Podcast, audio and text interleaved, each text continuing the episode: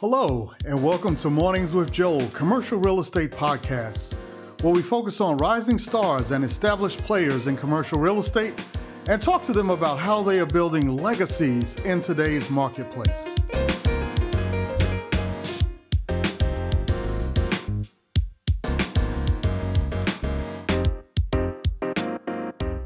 Welcome and thank you all for joining the Mornings with Joel CRE podcast. We're very excited to have you here today. And we have uh, a man who is destined to be a legend here in the Atlanta market, Al McCray, who's uh, doing some great things with Bank of America. So, welcome, Al. We're happy to have you here today. Well, thank you, Joel. Thank you for the opportunity. Um, couldn't be more happy to be here with this, with your audience, and uh, coming behind a lot of great presentations that I've seen and that you've done. So, thank you for what you're doing in the community, and uh, I have much respect for you, brother.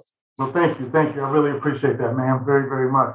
So, for all of you who don't know, uh, Al McCray actually is the city president. Uh, I guess that's the proper way to say it for Atlanta with Bank of America, which is uh, incredible. Basically, he runs Bank of America for Atlanta, and that's a huge, huge honor. Al, just because, you know, obviously we, we want to encourage the next generation to step up and, and achieve at that high level as you have. How did you actually get here? Because it looks like you have some roots in the Atlanta marketplace. Yeah, thank you for that. Um, you know, to be honest, I, I wish I had a story, Joel, that one that says I sat down when I was 10 years old and wrote out a strategy and a plan to be, you know, the president of Bank of America one day. And I set forth in that plan and I did all the right things. I talked to all the right people. But I, but unfortunately, that's not the that's not the case at all. I grew up in Middle Georgia, uh, just as kind of a you know, my family was low to moderate income family. My neither one of my parents finished college. My father was in the military. So when I made the decision about going to college, it was really just one of saying, "Hey, this is what you do to try to, you know, get a good job and be successful." And so I did that, and uh, I came to Atlanta to go to, Georgia, to attend Georgia State University without really any direction about what I wanted to specialize in, what I wanted to study. And then I, I just I, I got really acquainted to finance and and what's going on in the stock market, and so I figured that would be a good way to go. And so I came out of school with a finance degree, and it was not the greatest time in the economy. Um, and so I was fortunate that Bank of America had a program that they were launching here in Atlanta that was basically an intern, uh, sort of rotational type program that I participated in. It gave me exposure to all different parts of the bank. And I really started to, to, to, to hone in an interest around just banking in general. And I still had this, this love and, and desire for what was happening in the wealth management space. And uh, and so I was fortunate that I got into a, a role that was as kind of an assistant, and I started to understand stocks and investing, and started to get really involved with understanding financial, you know, literacy. And I enjoyed that. It was something that I didn't necessarily grow up with, you know, sitting at the table at the household with my parents, sketching out budgets and talking about, you know, financial planning and long-term planning. But it was uh, of interest to me, and so that helped feed me. And so I got into it. And quite frankly, I just, I just put my head down. I just, you know, kept working, got more, got more education and designations uh, around the field. And then I remember the point where I was asked to be in leadership. And that's where, you know, I was the youngest in my group at the time. And, and I didn't know if I was ready for that. But I had a lot of great mentors and supporters and sponsors. And let me make that point. I don't think any of us achieves what we what we achieve as individuals without some level of support from those that are around us. And that includes folks that are in our community and outside of our community. Because if I look back on my on my past, it wasn't just the great Black and African American leaders or the diverse leaders that that helped sponsor me and mentor me. I also had a lot of great mentors uh, that were white females and white males and took me under their wings. And so all of that kind of just, you know, added up to me, you know, being asked to do more and more. And last November, the organization asked me to serve as president for the market, which is a big responsibility. But Joel, I love it. I love the job. I love the role. I go to work every day excited about it and particularly excited about what I know we'll talk more about today and the opportunity to represent the bank and what we do to help support this community of Atlanta that I love so dearly. Yeah, yeah. Well, that's that's an incredible story, and it, it obviously shows that you know, you put your head down and, and, got a lot of work done in order to accomplish those things. I was looking at a, a couple of your awards and it uh, mentioned U.S. Trust, and actually that's where I started my career. Uh, I don't know whether you knew that or not, but um, started at U.S. Trust at uh, 45 Wall Street. So we've got that common history. But it's uh, it's impressive, and it just shows that that hard work can can really get you there. And uh, it's funny because I was having this conversation this morning that all people reach a level of success stand on the shoulders of others. And and like you said, it doesn't have to be just one demographic. It could be any demographic that can actually help you get there. So I uh, appreciate you sharing that. Now it looks like there's um, a real good fit between what you're doing and what Bank of America is trying to accomplish. I read that they've committed $1.25 billion toward minority advancement and diversity, you know, which is pretty impressive. It, even includes that um, indigenous, indigenous tribes and things of that sort, which is very impressive. Just at a high level, uh, what, what exactly does this all comp- uh, encompass uh, as it relates to their 12, uh, not 12, excuse me, $1.25 billion commitment? That's a lot of money, right? So, so where's it all going and how can we get access to it ultimately?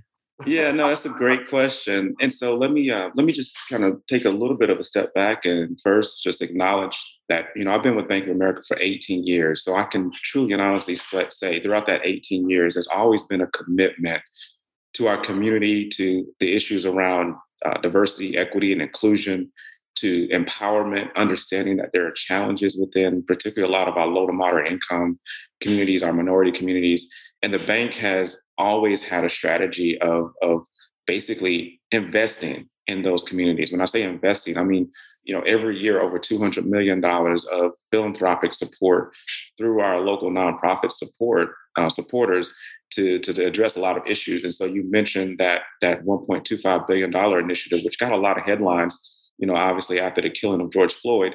But the truth is that we've, we've consist- consistently had a level of support and a, and a, and a contribution of support to uh, to these communities.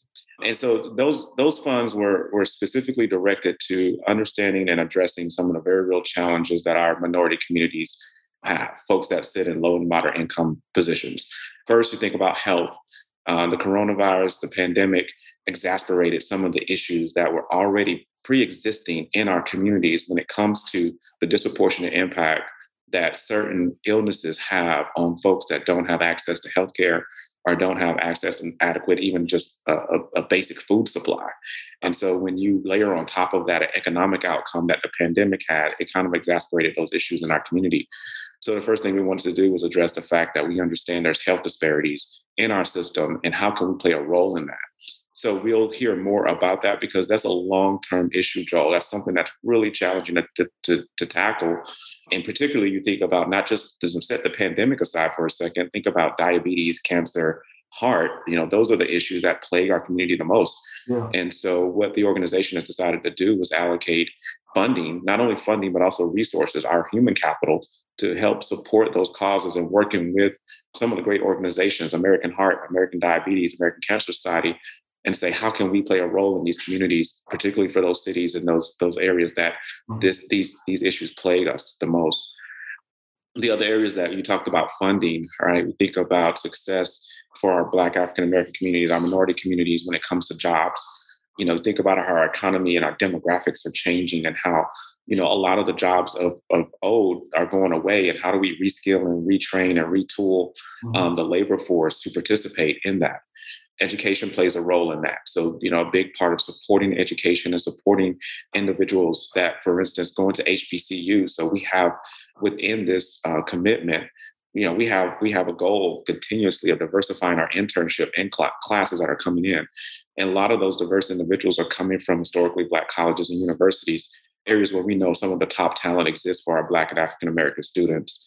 Small business success, you mentioned that. So this one is big. And what I'll say is laser focused here in Atlanta. That's where I've been, um, is on economic mobility. And small business success is a big part of this. And we want to talk about, and we probably will get into this a little bit more with your questioning mm-hmm. around what makes up for a successful individual.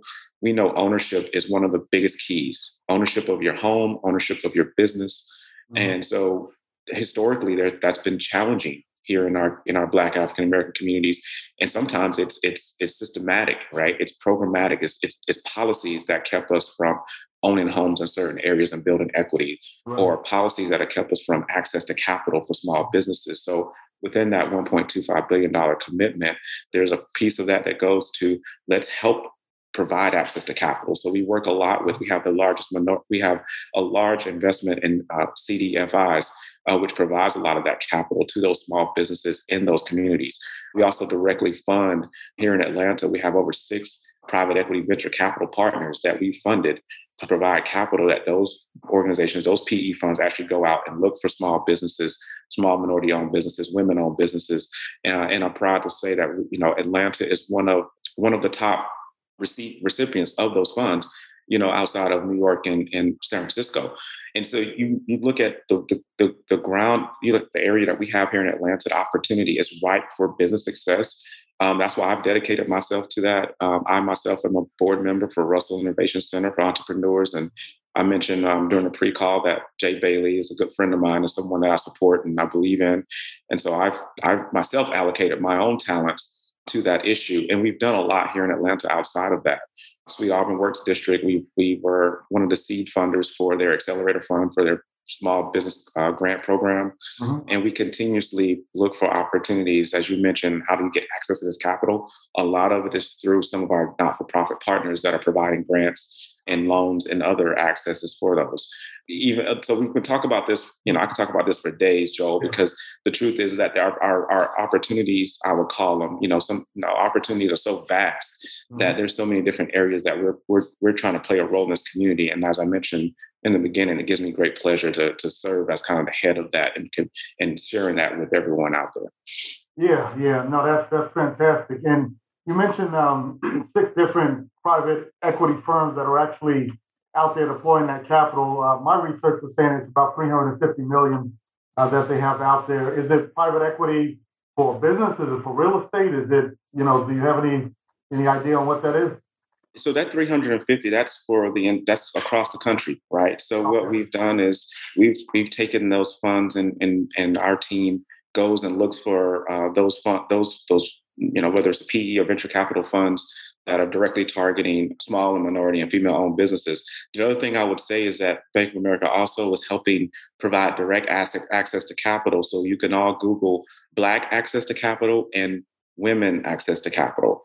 So there's a there's a two directories. And to your question about the types of funds, it, as you know, Joel, in that world, it depends on the type of uh, fund they're running, right? Some are focused right. on real estate, mm-hmm. some are focused on business, some are focused on seed stage, Series A, Series B, Series C. So what we wanted to do is kind of demystify demystify the issue of where do you get access to capital, right? So you know, we got a lot of uh, opportunity to first educate on how to build a small business, mm-hmm. but then once your business gets to a certain level then you know some folks might start looking for other ways to grow their business. So that may be equity investments, that may be debt, debt investment, and Bank of America is trying to help solve that by providing those uh, those two resources with just access to capital. So this is even outside of the the PE VC firms that we support and that we invest in um, to say, hey, these are these are places that you can go to try to find that access. Okay, all right. well, no, that's that's really good to know. So you can Google it and it's and it's right there and it's accessible. And um, we'll certainly dig into that for our listeners and, and, get that information out. We appreciate sharing that. There was something also about uh, two billion in equality, progress, sustainability bonds. Do you know much about that, or will we have to talk about that uh, a little offline a little bit later? I won't put you on the spot, you know. But as these things come up, they kind of come into my mind. So, um, any any details on that at all? Yeah, so just just kind of high level, um, you know, those types of bonds um, are offered to companies that are looking to progress on those issues. And what I'll say is this is this is an innovative path for Bank of America to provide that type of uh, financing. The other I would also call out, and this one is is more local here, mm-hmm. is that we've uh, recently announced a, a, neighborhood builders award that is specifically targeted to racial inequities. And Nathaniel Smith, who is the executive director over Partnership for Southern Equity, was a recipient of that award. Mm-hmm. So this is just another example of what we're doing to try to help solve for, you know, issues that are related to sustainability. So you're going to start to hear a lot more, if you're not already have, hear a lot about climate change and how climate change and things that are happening can also disproportionately impact our communities. Um, and what are we doing about that? So Nathaniel's a great partner in that work. Him and I have recently had opportunity to sit down and, and and go through some discussion points around what his organization is doing and how he's looking to solve for it. But this is an area that I'll say probably doesn't get as much airplay. But the mm-hmm. truth is, is that it's an area that is that is very important. And once again, Bank of America is looking at innovative, innovative ways to kind of help solve for some of those challenges. Gotcha, gotcha. And then also, you're the uh, managing director of the uh, Diverse Segments Business Division. Well, what exactly is the role of that group, of that division? So this is this is something new that not just Bank of America but all institutions understand and realize is that um, as we continue to see greater and greater wealth building in minority communities and communities of color and, and communities of different gender, it becomes incumbent upon organizations to look take an internal look and say, what do we do to make sure that we can capture that opportunity?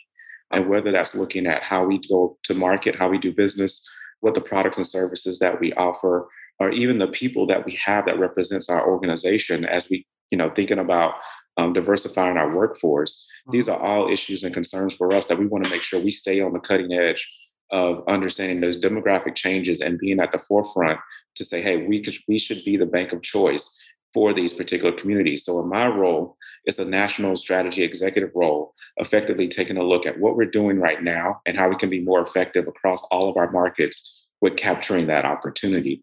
And so that's my quote unquote, what I like to call my day job.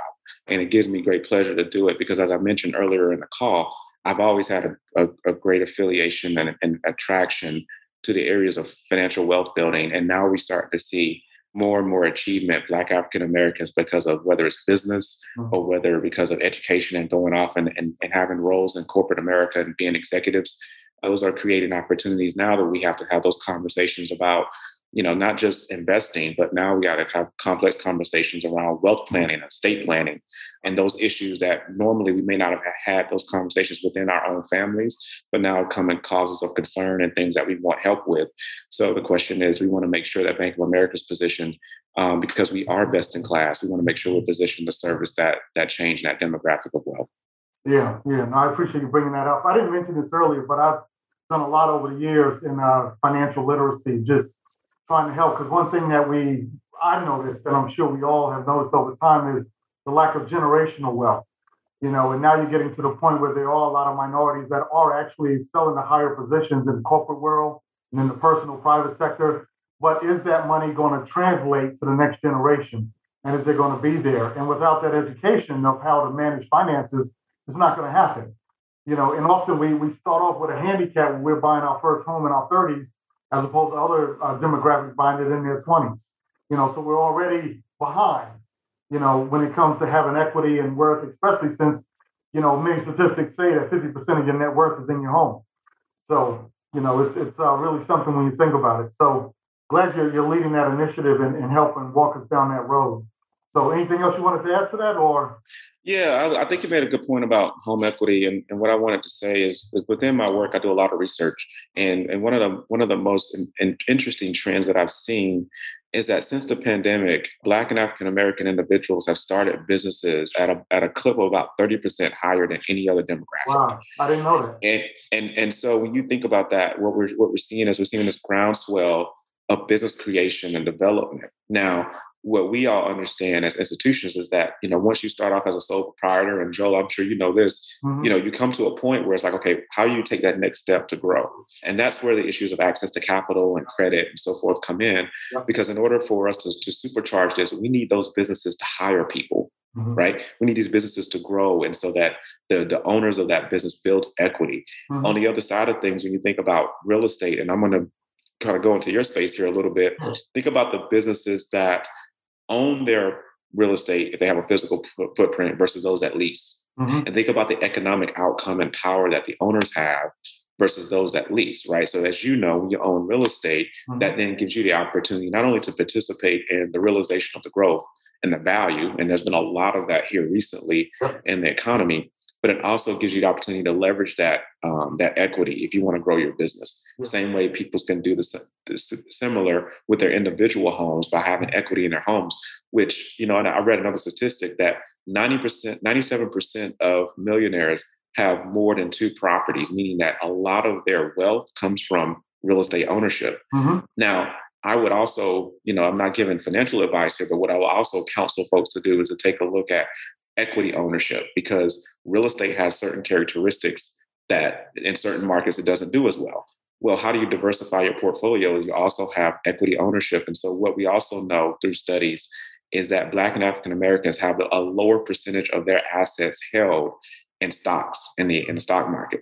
Mm-hmm. And, and and the reason for that, you made this point, is a lack of education, lack of education. a lack of understanding. Right. And, and, so as you know, as we continue to be more and more interested in things like bitcoins and so forth, I would just caution people to say expand your horizon when it comes to education around investing. Mm-hmm. Number one, get somebody that knows what they're doing to kind of advise you, but also understand the power of ownership. So whether that's ownership in stocks, ownership in, in, in homes, ownership in your business, ownership in your business real estate, all of that is what, what empowers and to your point about this next generation this legacy building mm-hmm. that's effectively how you build that legacy by keeping that ownership and then transition it to the next to the next generation and them, them, them doing the same and going to do it uh, again and again yeah, yeah, absolutely, absolutely, and that, that's a very valuable point because it, it, needs to be more than just real estate.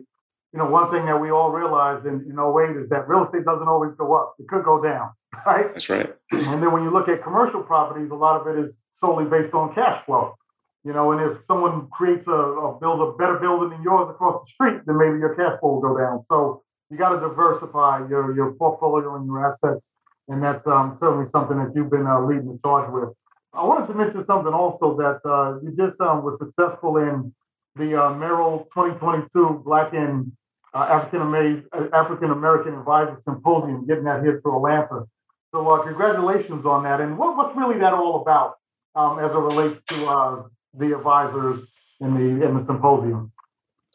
Yeah, so this is a this is a great program that that I think Merrill is uh, is best in class at, is that really is bringing together their Black African American advisors to talk about how to, you know, give them access to, to how they grow their businesses and but bring them into a forum where they all may be dealing with common issues and, and having them opportunity not only just to network amongst each other, mm-hmm. but that also share ideas and say, how do we build our brands? How do we build our companies and, and getting some of the best practices from those across the country? So uh, as you all know, as you know, Atlanta is, is ripe from a, a business development perspective. And I was uh, interested to hear, and I think this may be a, about a year ago, that there is no majority race or ethnicity in Atlanta. Um, so we're just that diverse. So it made us it made us for a great host city. Merrill actually had an opportunity to take those advisors and spend some time at the, the Center for Civil and Human Rights, which is a great expedition, which is a great, uh, a great experience. Yes. Yeah, it's a great experience for folks that haven't seen it to actually, you know, you and I, we're, we're younger, right, Joel? So we didn't grow up in those times, but you go and you go through that experience and you really get to kind of sense and feeling just in a smaller space of what it might have been like for our people, you know, in those in those early years when there was a lot of struggle and strife. And mm. so by by providing those types of experiences, highlighting those issues, but then also then saying there's opportunity and how do we develop those opportunities, you know, it gave me great pleasure and pride to to be with those uh, to be with that group. And so as the president of Bank of America Atlanta, I have you know responsibility of making sure that I lend my support to all of our lines of business, everything we do here. So whether that's on the personal side, whether it's wealth management, banking, consumer banking, or on the business side of things, where it's us dealing with our our you know smallest businesses to our largest businesses, I'm here to make sure I support those lines of business and all they do. And, and as I stated, the leadership here at Merrill uh, did a really good job putting that on, and I, and I was happy to host. Yeah, yeah. Well, no, fantastic. I certainly appreciate that. Generally, at, at this point, we do open up the, the lines to take a few questions. Uh, do you have a couple minutes for that, or how you doing on sure. time? Okay, all right. Appreciate that. Let's do it. You guys, if you got any questions, uh, go ahead and put those in the chat or raise your virtual hand, and uh, we'll get those over to, uh, to Al from that standpoint. So we appreciate that. So, Al, let me ask you this uh, while we wait on those questions to, to come in. As, as president, you have to have a vision right? You know, one thing that um, I had a mentor many years ago. Uh, he happened to be a, a, black individual, but he was with um, Prudential Securities, where uh, we were handling our investment lines uh, related to our mortgage banking operations. One thing that he always shared with me is the lower you are on the totem pole, you're really just working a job and you're being told what to do. But as you move further up, they're expecting you to be more entrepreneurial, even though you're working at a, at a large corporation. And so, with you now serving as that presidential role, where would you like to take the the bank um, from that standpoint, or this region that, that you're actually president over? So, if we were to look ahead, let's say five years from now, what would you like for it to look like? What would you like to see? Well, that's a good question. So, so first, I would say to the advice that one of your mentors gave you. I mean, I, you know, I think there's there's one context to say like, you know, you're working your way up, but the other thing that I tell people that I mentor is that it's never too early for you to have an executive mentality. And when I say that, mm-hmm. when you know, if you come into a company, a lot of times the first thing they offer you is benefits, and they say, you know, you can participate in the 401k, and even through that 401k, you might even have an opportunity to own some company stock, you know, by buying it there. And if you think about that, you become an owner of the company as soon as you purchase that stock, whether it's through 401k or through a taxable account. And so I always like to tell people that it's never too early to have an ownership or an executive mentality. Mm-hmm. And what that means is, is that if you're an owner of a company, you have every concern and right to know what's going on with that company. You want to know the company's culture. You want to understand the company's strategy and how they how they execute. You want to understand what the macro environment, how that's affecting the, the company either positively or negatively. And so for us, we have you know quarterly town halls every quarter, and our CEO speaks. And I encourage every associate attend those those those virtual meetings listen to the CEO, listen to how they present and what he's or she is is uh, is is where she's looking he or she's looking to drive the, com- the company uh, and what points are important um, because they'll tell you right? They're, you know these are this is information that's public this is information that they talk to with the analyst community. This is how people decide whether or not to invest in the stock. And so i said starting early with that even if you don't understand everything i think creates that that mentality as you do move up in the ranks. It gives you that executive level presence. So something that i did very early is i just started to look and say hey what's important to our company? And so when you ask how where do we want to drive our, our business i think for us it's continuously driving responsible growth. And when we say responsible growth it kind of harkens back to those days when bank earnings and, and our and our, our quarter to quarter results were more volatile because our business was not as balanced. So now today we have a much more balanced business. When we think about risk management, risk management is at the core of what we do, and we take on a client and we're we're, we're helping our clients grow. And then overall, we look at the, the, the company as the, from a people perspective. It's what are we doing to both take care of our colleagues and our, our people, right? So that's everything from our policies around minimum wage, our policies around uh, hiring and low to moderate income areas, our policies when it comes to supporting our associates with with policies such as mental health benefits that help them, you know, them and their families. All the other uh, benefits when it comes to you know, 401k and the things that help them grow and be successful for themselves.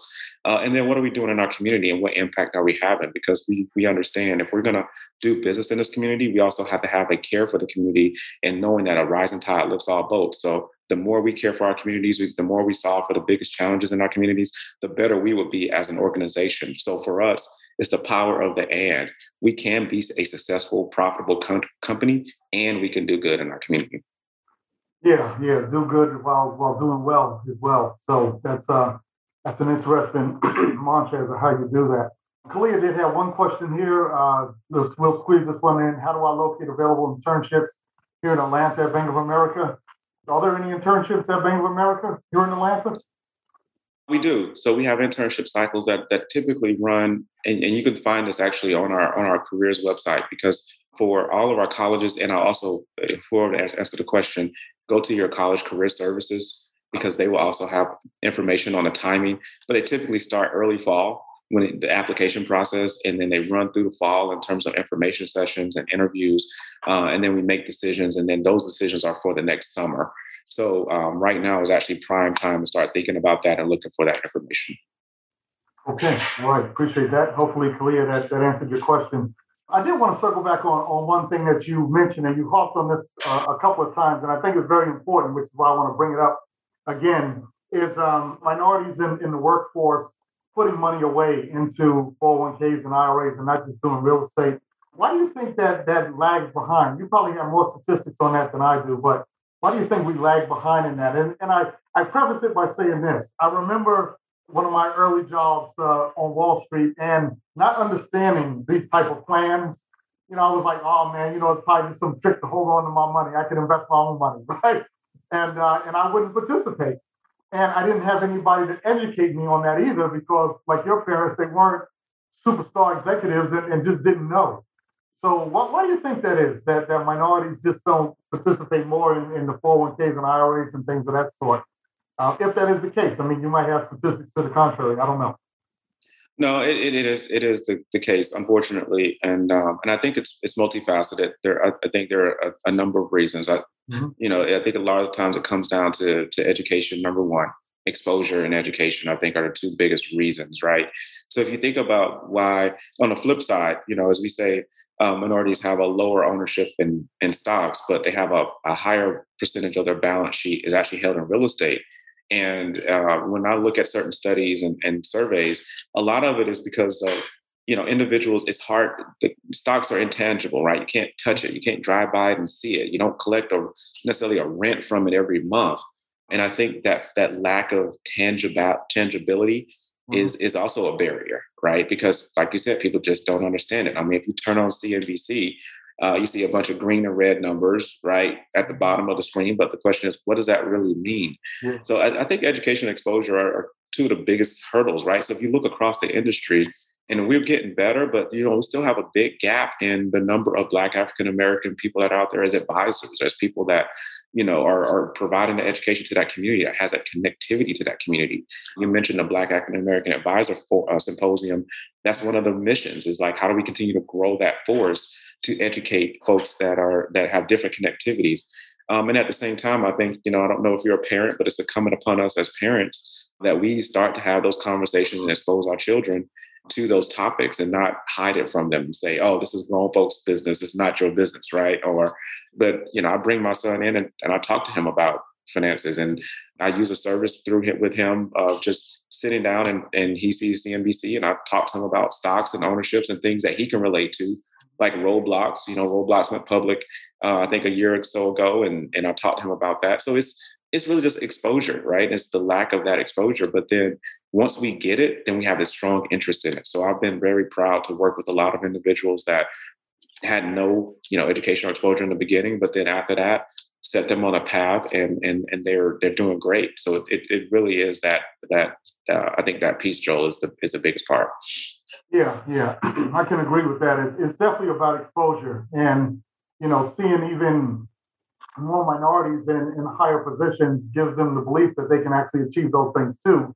And just having them exposed to that. It was kind of one of the things even behind the podcast. It was like, hey, you know, there's so many people out here doing things, but as a as a group, it, it seems kind of fragmented. You know, there's a guy over here, there's a guy over there.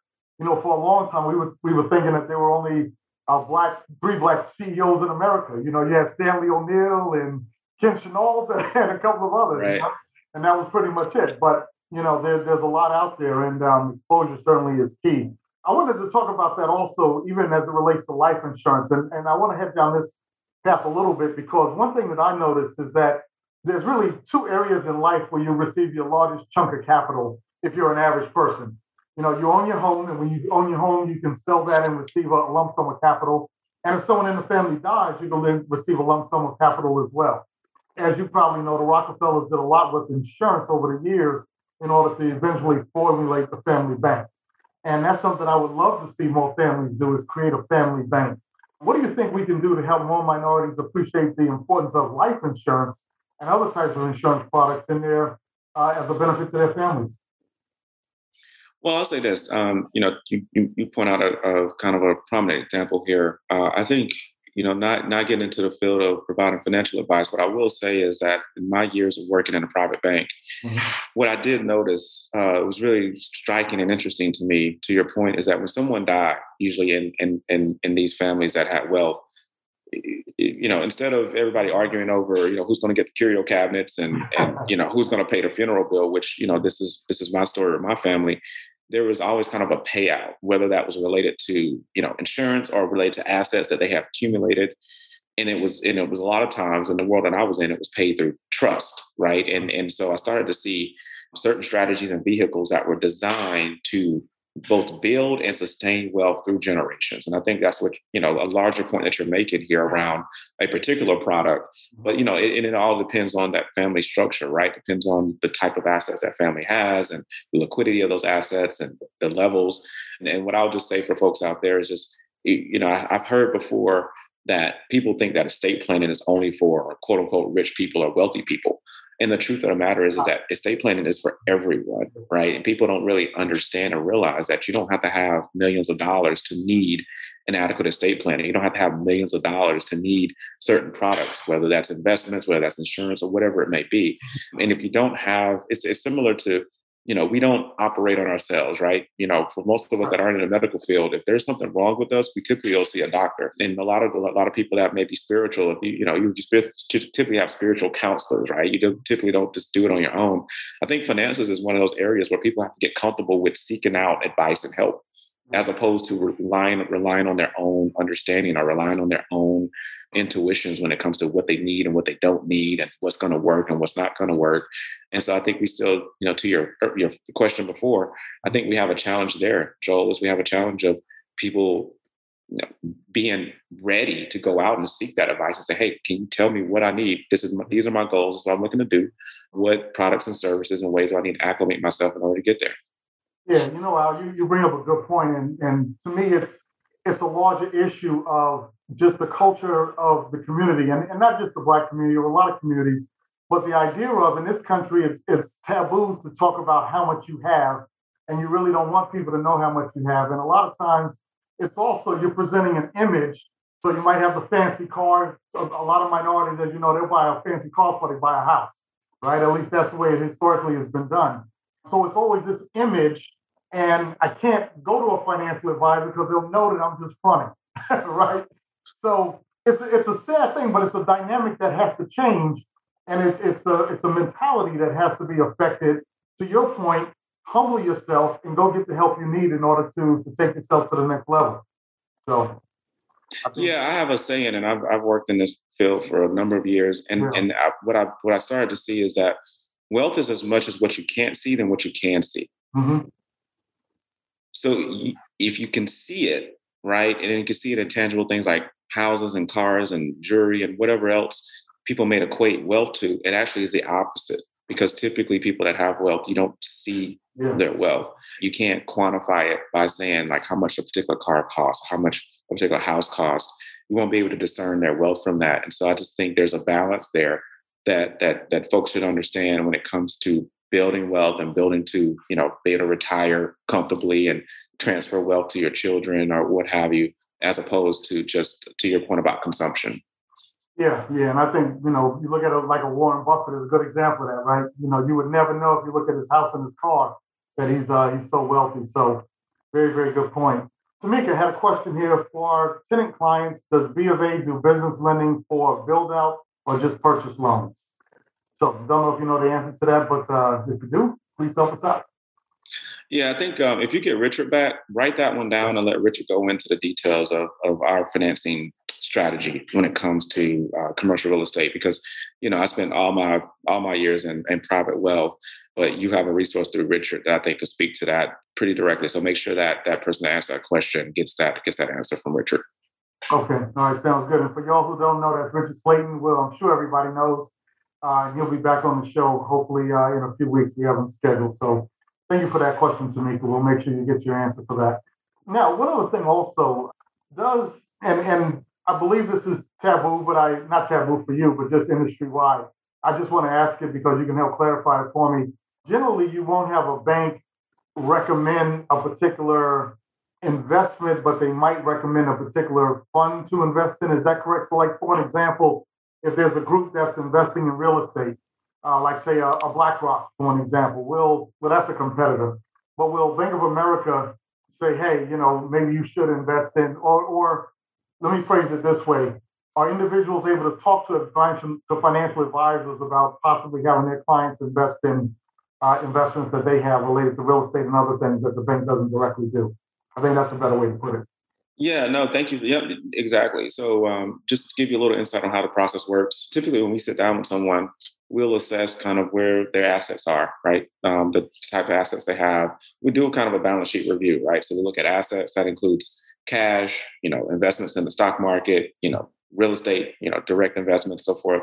We look at loans, and so then we kind of come up with a strategy and a plan and say, okay, based on you know their financial situation, uh, we make recommendations. And typically, when we build what we call a portfolio of assets, right, or recommendations, that can that can be accomplished. That can be everything from stocks, bonds. Uh, it can be direct on real estate. It could be indirectly on real estate through like a fund structure, as you were mentioning, commodity exposure. Depending on the level of wealth, it also could be things like private equity funds and so forth. So it really depends, Joel, person to person, but what the advisor or the relationship manager or the client advisor responsibility is really to kind of sit down with that individual and say, okay, you know, here are where your assets are. And, and we speak about diversification. You know, we're big proponents of diversification. So if we see things that are uneven, if we see you have more in one asset than the other, we would recommend kind of how to rebalance that and put you in a position where you're not so, as susceptible to macroeconomic events, right? So you mentioned, you know, 2008, 2009. For those folks that were overly concentrated in real estate, they were disproportionately impacted by the 2008, 2009 financial crisis. And remember our conversation before, Black African American individuals had the larger part of their wealth in real estate. So you can imagine what that period did to wealth in the Black community for those that had real estate versus those that had financial assets and that typically recovered faster than those that had real estate, right? And, and same thing could be said for the pandemic. Commercial real estate holders had a tougher time in the pandemic because businesses were shutting down. You think about restaurants, you think about people that had brick and mortar. So, you know, you probably saw a lot of businesses go out of, uh, you know, go under and mm-hmm. therefore those that own those commercial real estate properties they did they weren't collecting the rents. So it's really our job as advisors to, to go through and highlight some of those challenges and opportunities when you have concentrations is what we call them and say how, how can you balance this out? You know maybe you need more exposure to the stock market or maybe you need less exposure to the stock market you need more exposure to real estate. It all depends. Okay all right that makes sense. Let me ask this also does bank of america do any lp investing or is it just debt you know, or will they become a limited partner in a, let's say if I was building a $300 million building, you know, would they jump in on the equity side or just on the debt side? So, you know, we we actually have ways. That's probably another question for Richard to okay. get deeper into kind of how we um, how we finance both from a debt and equity perspective, right? So that's that's definitely something to ask him. But what I'll also say is, you know, we talked earlier about another avenue by which we invest is we are we'll take a position in a PE or VC fund that may ultimately take a position in your company, right? So okay. Bank of America may own an ownership position, and that was a part of that conversation around the uh, the 350 million that we have now across the country in various funds. And so when that fund makes a decision, maybe to go in and invest in a minority developer, let's say, well, Bank of America, by way of us having ownership in that fund, now has ownership in that development. Gotcha, gotcha. And I want to elaborate on that because that relates to real estate directly, and it's a very, very important point. You know, you could do it if you want. How, how important is that for, let's say, a development company to really get rolling if they have that investment in their operating business as opposed to directly in a piece of, you know, in a particular asset? If you want to elaborate on that, or I can do it either way. Yeah, so so there's two. I think there's two parts to that question. I'll leave the the CRE question about the company and their in their cap structure, right? Because that's what you're asking about the structure of their cap, like whether it's the, you know on the balance sheet or in the property. But for us on the other side of the of the table, I think you know first, as I mentioned, we will invest through PE and VC funds, right? That invest. But then mm-hmm. if we if we're looking at like from an underwriting perspective, right, looking at the deal then that's where you want to really talk to someone like a Richard Slayton who can give you that insight to say, hey, you know, if you're going to a deal, it, it has a certain amount of equity, it may be in the land, it may be coming to, to the table with cash, you need a certain level of debt, then that's where that advisory about what's the right mix of equity and debt and how to finance a deal would go. So, you know, some of this can get very complex as you know, when you start getting to those bigger developments, Joel, you know, sometimes people can go in and you can buy a, a four unit apartment building, right? That's more, that'd be more akin to, you know, real estate, uh, uh, single family financing, how it, how it's structured. But then you start getting into these larger deals, you got debt, equity, and all these other considerations. Like I said, I don't want to speak out of school because Richard is the, Richard for Bank of America, for, for all you out that don't know, is the is the absolute, I would say, the expert in this field. He's been doing it for a number of years. But just know that you know we do have a, a, a process for doing that. We do have a plan for that to help folks with with understanding that piece. Sure, sure. I appreciate that. And what I wanted to mention for the listeners, in, in addition to what I was just saying, is that anytime you go to develop a larger deal, the question is who's going to guarantee the money, right? So you go to a Bank of America or anywhere else, and you say, "Hey, I need even if it's the debt, I need sixty million in debt." Okay, well, who's going to sign on the dotted line as that guarantor to make sure that that 60 million goes back or gets paid back? And what they're going to want to see is the balance sheet of the people who are sponsoring the deal. So now, if you have a Bank of America who has put money into a fund and that fund invests on your balance sheet, now you can present the balance sheet and say, hey, we've got the capital here in order to back this loan. and now you're having to bring in less partners, which dilutes your equity in the deal. So it is very, very, very important if you're able to have that type of investment. In fact, I'm not going to mention any names, but there's multiple minority developers that I know of that were able to get cash infusion on their balance sheet that are now doing tremendous things because they're able now to walk into a bank and say, hey, I've got assets on my balance sheet. Yeah, let's do business.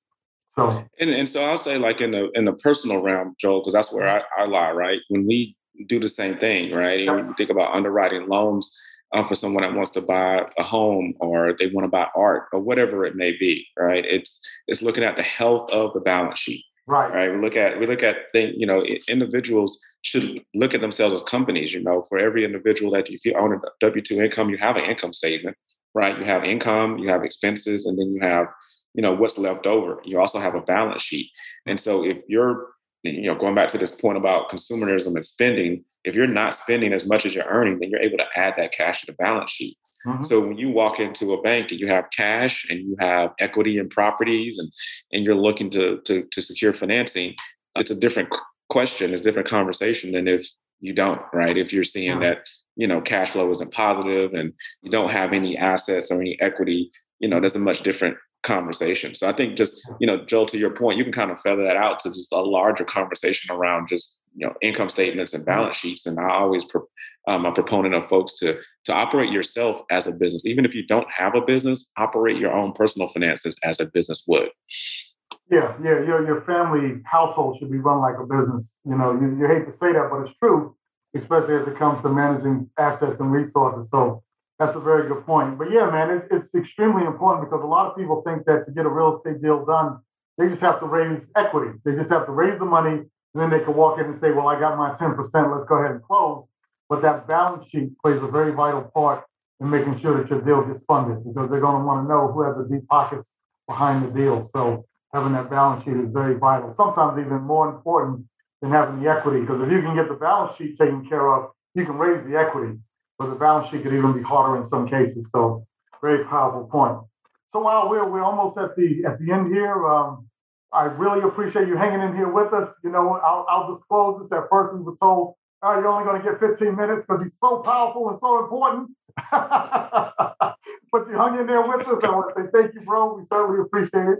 You know, so as we wrap up, I did want to ask you this: um, as someone starting out, uh, not myself, because you know I've, I've been around for a minute, but for others that because we're really trying to help the next generation of minorities take it to the next level in the real estate space. They're starting to make money. They're starting to, you know, get things going. What would you say would be one of the first things that they need to do to really get on a sound financial footing so they don't lose the money that they're making now and they're able to build and grow on what they have? And I think I know what you're going to say, but I'm going to go ahead and let you say it anyway. So, what, what would you say? Well, well, actually, so I'll, I'll take it to where before you even think about the finance part of it, think mm-hmm. about investing in yourself and in the knowledge that you have.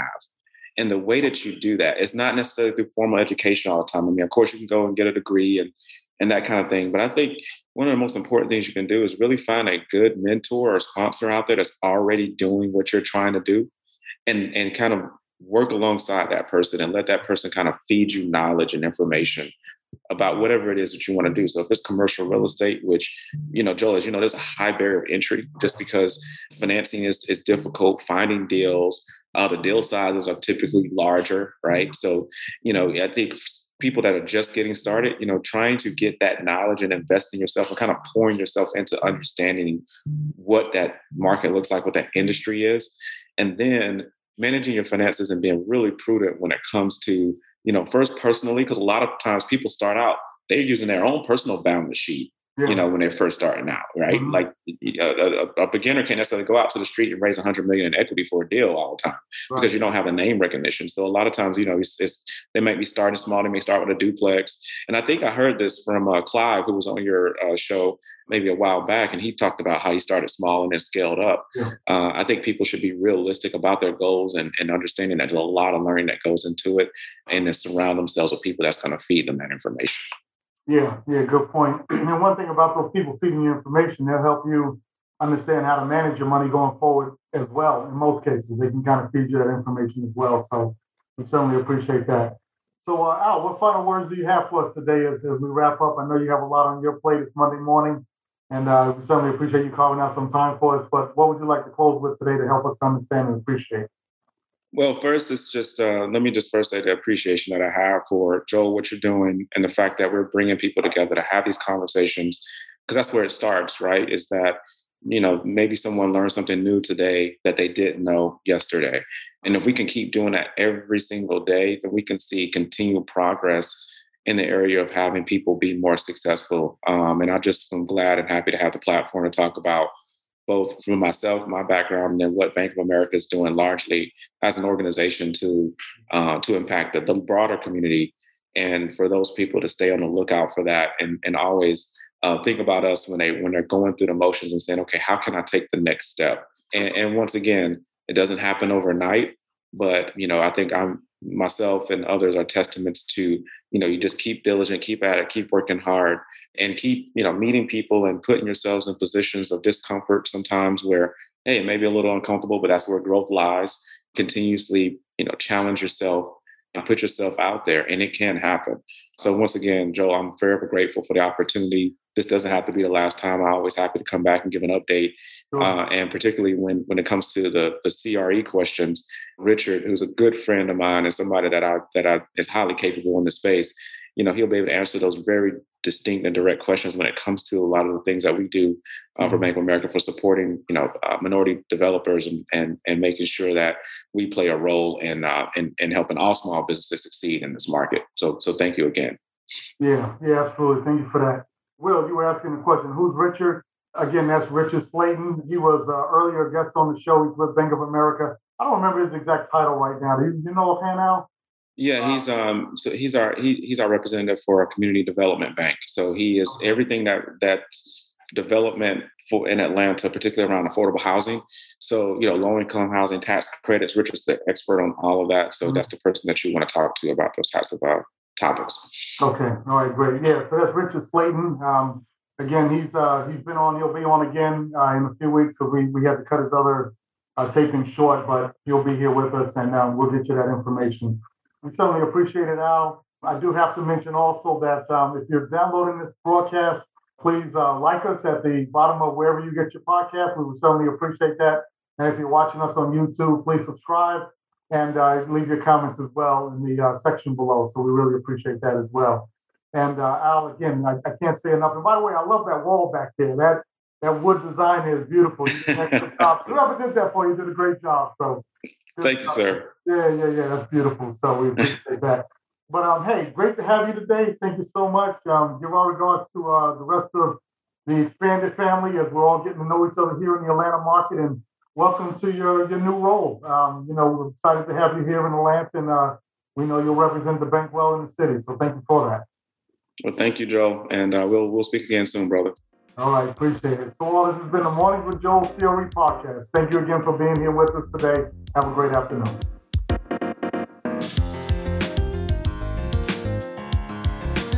You've been listening to Mornings with Joel, commercial real estate podcast, where we focus on rising stars and established players in commercial real estate and talk to them about how they are building legacies in today's marketplace. Please check back weekly to hear our upcoming guests.